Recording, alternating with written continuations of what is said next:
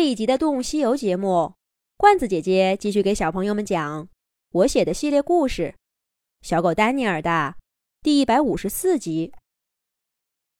朵朵一家送鼠三回了家，虽然不过短短两个月，森林里却大变样了。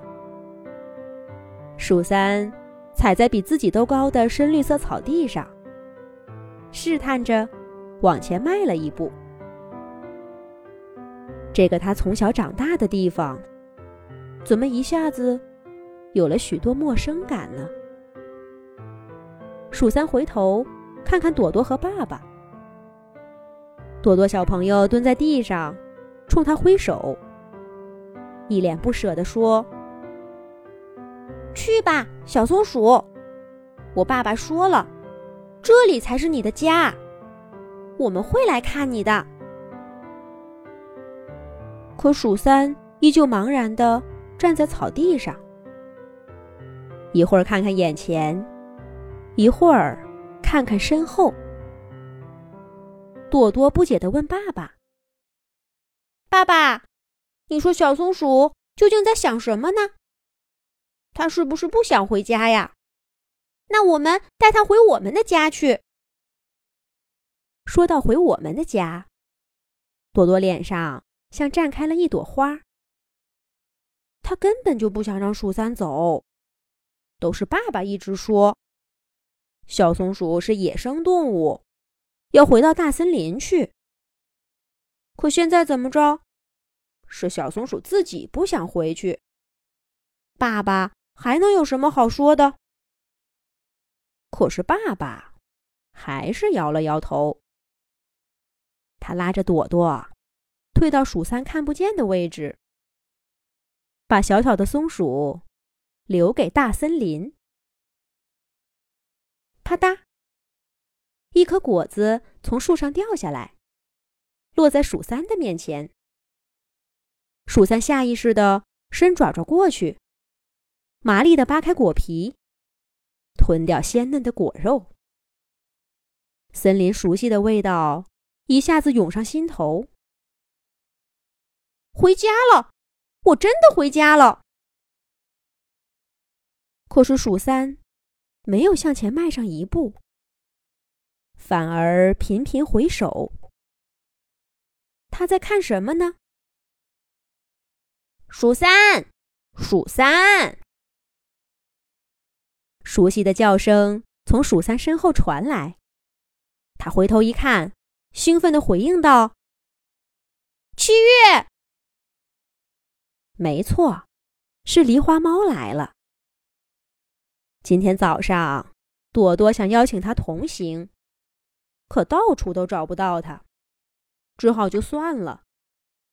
没想到小七月自己追来了。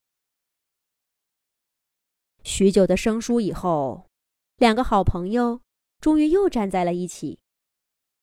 鼠三先开口说道：“七月。”你不怪我离开吗？七月像第一次面对鼠三的问题一样，并没有回答，而是低下头看看鼠三的脚，像是在自言自语，又像是在对鼠三说：“喵，千万要当心，有一条腿是坏掉的，走路、爬树。”都得加倍小心，耳朵也机警些。跑不快就早点跑，别贪一口吃的。小命比什么都重要。再遇到猫啊，一定躲得远远的。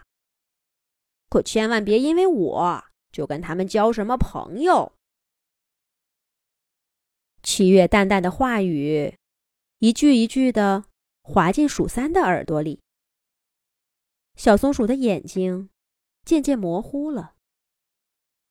终于等他的猫朋友说完了，鼠三才拉着七月的爪爪，说道：“七月，放心吧，我会照顾好自己的。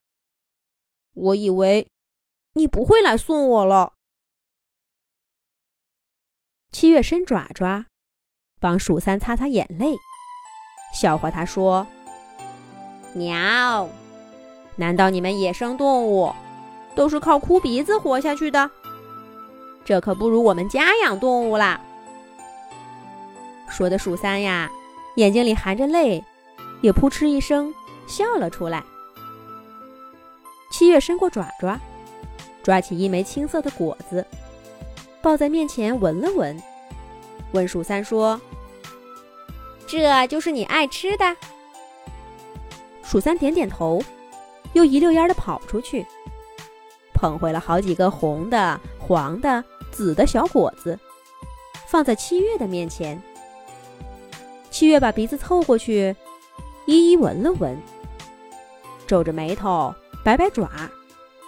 咦，这味道怪怪的。鼠三却鼓励他说：“可好吃了，你尝尝。”七月最后挑了一个黄澄澄的小果子，试探着咬了一口，马上就都吐出来，跳起好高，追打鼠三。小松鼠，你骗人！